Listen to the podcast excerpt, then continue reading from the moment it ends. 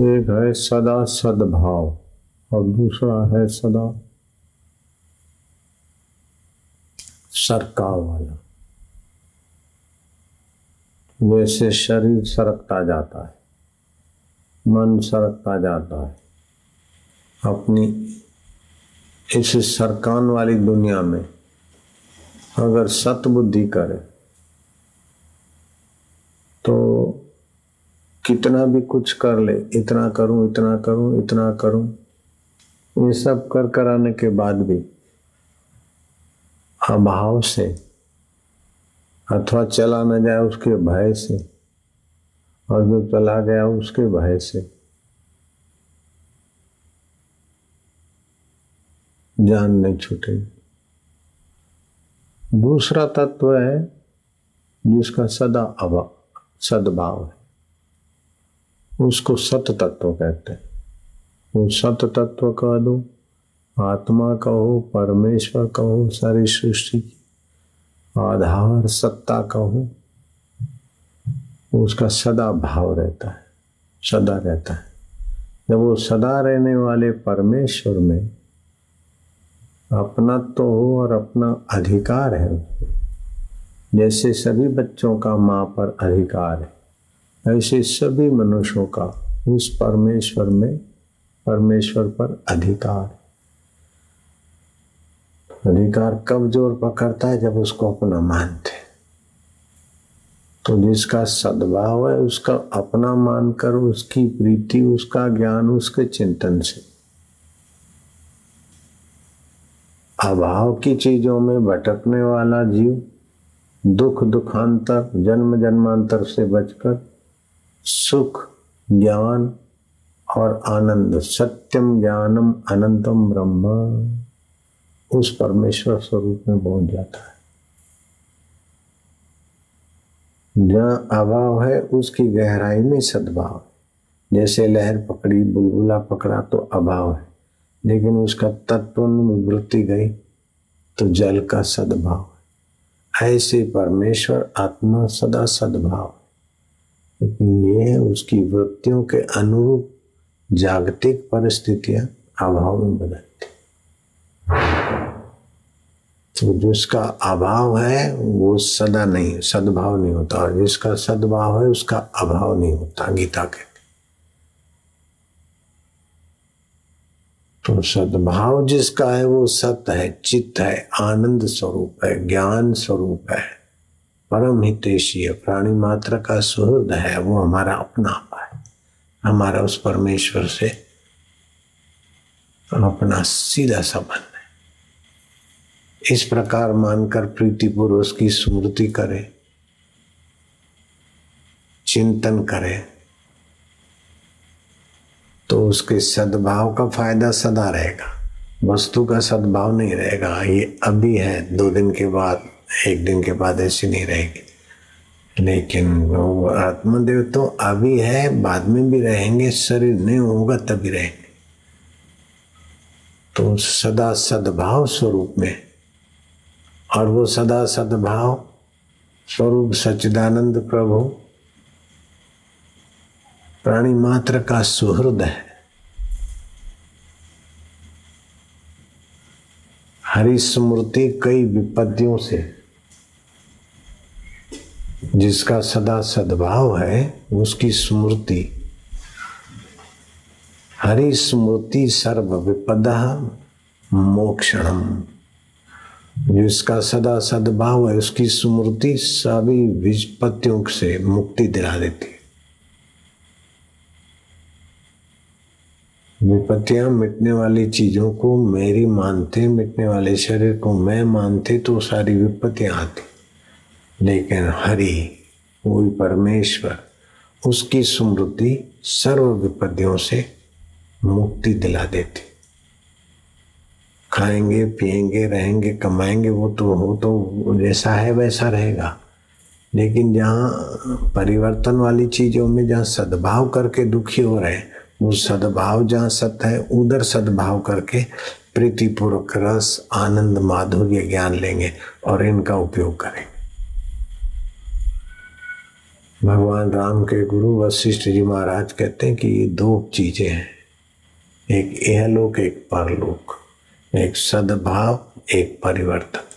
तो जो परम पद को पाता है, उसको यह लोक में भी सुख, शांति, माधुर्य और मुक्ति भी मिलती लेकिन जो ईश्वरीय सुख को छोड़कर बाहर सुखी होने को जाता है, वो बाहर भी विक्षिप्त, अशांत और दुखी हो जाता है। तो भगवान में सभी का अपनत्व है। ईश्वर में हमारा हक है। जैसे माँ पर हक है बच्चे का, भले माँ कायदे मैं तेरी नहीं हूँ उसके कहने में विनोद है। बच्चा कह दे कि माँ जाओ मैं तेरा नहीं हूँ, तभी भी वो बच्चा माँ खाई ऐसे हम कह दे भगवान, हमारे नहीं है तो हम भगवान के नहीं, फिर भी वो हमारे। तो जब हमारे हैं तो उनको प्रीति पूर्वक उनकी स्मृति, उनका चिंतन, उनका आश्रय तो बड़ी बड़ी विपदाओं में उनका आश्रय पकड़ लेता है, हाथ थाम लेता है। ऐसे तो कई प्रसंग, कई संतों के, भक्तों के जीवन में, अपने जीवन में।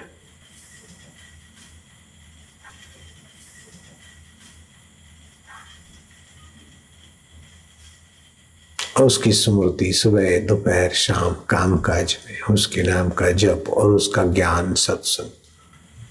अभाव का अभ्यास इतना हो गया बदलने वाली चीज़ों का कि उसी में उलझ गए।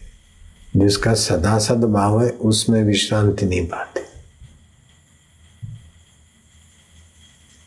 सो साहिब सद सदा हजूरे अंधा जानत था को दूरे। जो सदा हाजरा हजूर है, वो दूर दिख रहा है। और जो बदल रहा है, वो अपना दिख रहा है।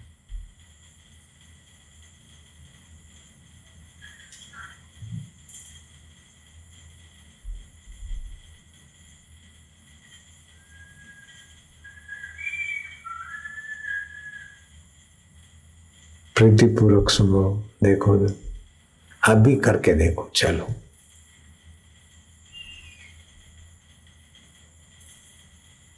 मुझे तो करना ही नहीं पड़ता मैं थोड़ा हम्म, विचार भी नहीं करना पड़ता। एक होती शरीर की प्रधानता से साधना। उसमें यात्रा का महत्व है। उपवास का महत्व है, कष्ट सहने का महत्व है, शारीरिक तप, शरीर की प्रधानता से। दूसरी होती है, मन की प्रधानता और तीसरी साधना होती है, बुद्धि की प्रधानता तो शरीर वाली साधना की अपेक्षा मन वाली कम श्रम और ज़्यादा लाभ। और मन की अपेक्षा बुद्धि की प्रधानता से जो साधना होती, वो और भी ज़्यादा हितकारी होती। और स्थायी लाभ होता है। तो एक होता है, शरीर की प्रधानता से तीर्थ में गए अथवा उपवास किया, सादा सुदा जिया, तब शारीरिक तपस्या, दूसरे मानसिक मन से भगवान को अपना माना, मानसिक जप किया, वाचिक जप किया। तीसरा है कि बुद्धि में जो सदा है, नित्य स्वरूप है, वो मेरा है, दुर्लभ नहीं है, दूर नहीं है, पराया नहीं है, भविष्य में मिले ऐसा नहीं, अभी है। उस प्रकार का बुद्धि में, ब्रह्म परमात्मा के विषय में, अपने स्वरूप को प्राप्त पाने के विषय में बुद्धि में दृढ़ निश्चय कर दे जैसे निश्चय बुद्धि ने किया, फिर मन ने सोचा और शरीर ने काम किया, इधर पहुँच गए।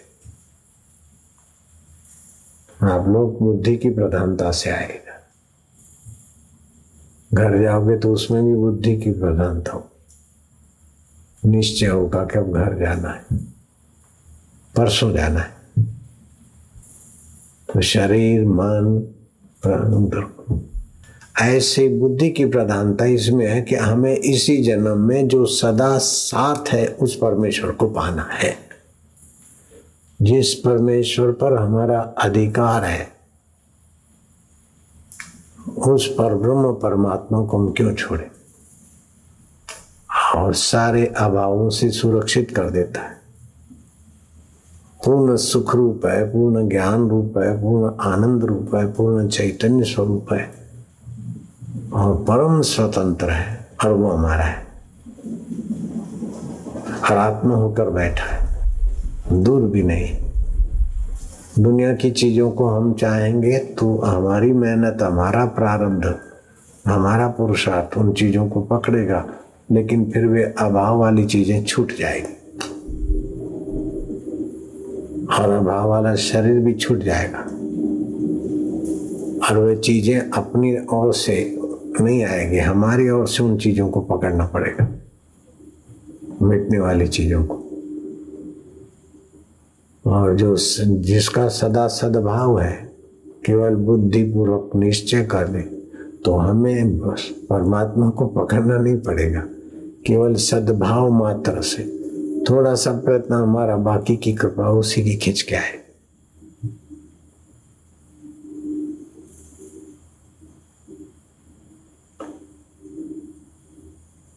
जैसे किसी खिलौनी खिलौने की महिला को चाहना अपना प्रयत्न होगा, लेकिन माँ को चाहना उसमें माँ की भी कृपा आ जाएगी।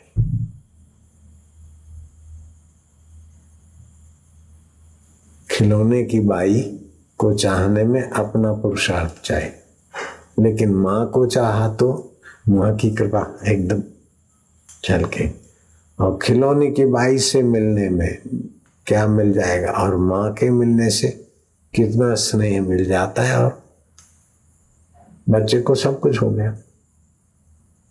ऐसे माताओं की माता पिताओं के पिता, मित्रों के मित्रों पर ब्रह्म परमा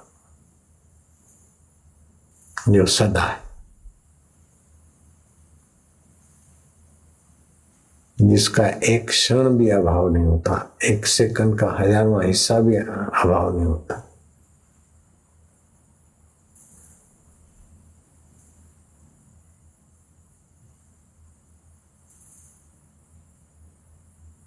उसी का चिंतन सुमरण कर, उसी में शांत, फिर मन इधर उधर जाए ओ आनंद। फिर धीरे धीरे अकेला ध्यान नहीं, एकाग्रता वांछनीय तो है, लेकिन उद्देश्यनीय नहीं। उद्देश्य एकाग्रता से भी पार। एकाग्रता और अनेकाग्रता दोनों को जो जानता है, उस परमेश्वर, व्यापक ब्रह्म से एकाकार दो कठोपनिषद में आता है। सूर्य उदय होता है और जहाँ अस्त होता है, वह पर ब्रह्म परमात्मा की हम उपासना करते तो सूर्य तो पूर्व में उदय हुआ, पश्चिम में अंत हुआ। नहीं, सूर्योदय को उदय और अस्त की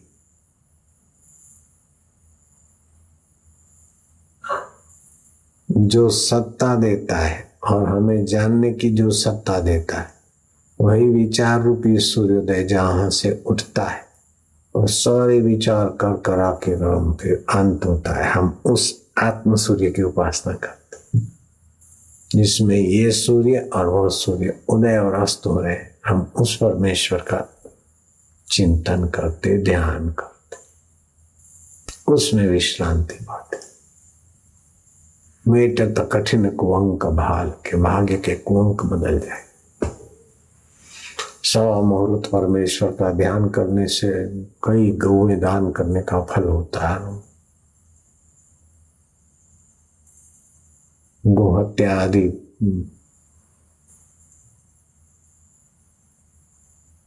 जघन्य पाप भी पाप हो जाते ऐसा उपासना से जीव का मंगल होता है संसारी प्रवृत्ति करने से शक्ति का ह्रास होता है और परमात्मा विश्रांति पाने से शक्ति का संचय होता है। ओम ओम ओम।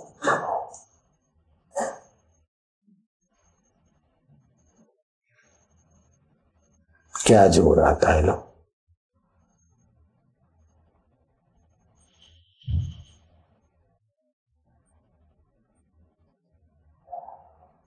क्या मेहनत पड़ी? अभी जो मुझे सुख मिला, कोई ज़ोर नहीं आया, कोई मेहनत नहीं पड़ी। बोलने में तो ज़ोर आया। मेहनत पड़ी। शक्ति खर्च हुई। चुप रहे और उसके चिंतन में मती विश्रांति पाली। लो।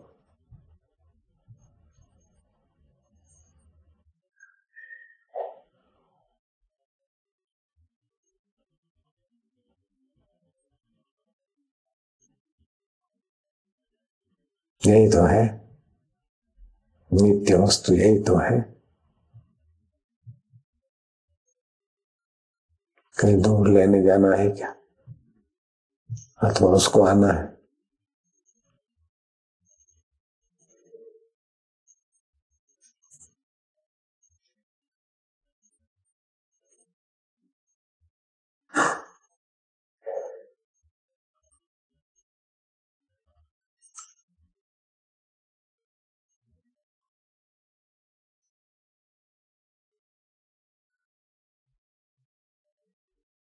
जो नित्य सनातन देव है, हम उसकी उपासना करते ओम शांति।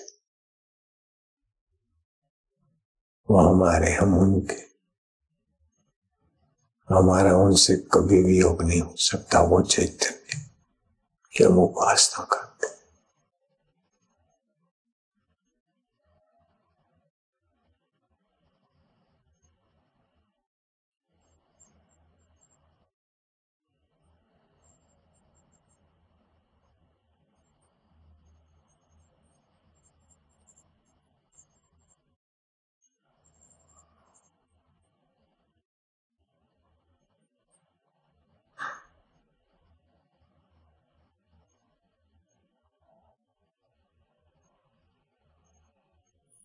जो नित्य वस्तु होती है, उसमें दूरी नहीं होती।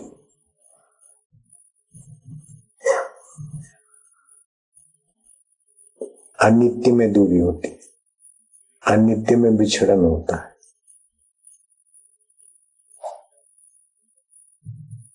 अनित्य में आपत्तियाँ, विपत्तियाँ होती है। नित्य में कोई आपत्ति, विपत्ति नहीं।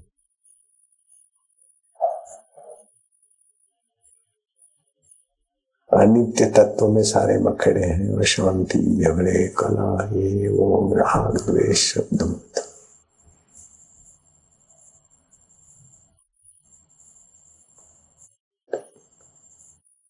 जैसे लहरों में, बुलबुलों में झागों में उत्पात हो रहा है, लेकिन पानी नित्य तत्व है, उसमें क्या हो रहा है? कुछ नहीं। ऐसे पर ब्रह्म परमात्मा, नित्य तत्व, ये सब माया किस स्पूर्णे में सब हो हो के बदल रहा है, मिट रहा है। बड़ा सरल है। सहज है।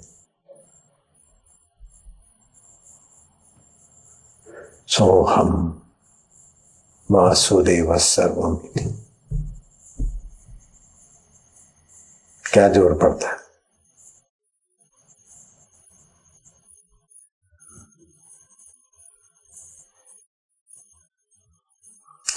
जैसे स्वप्न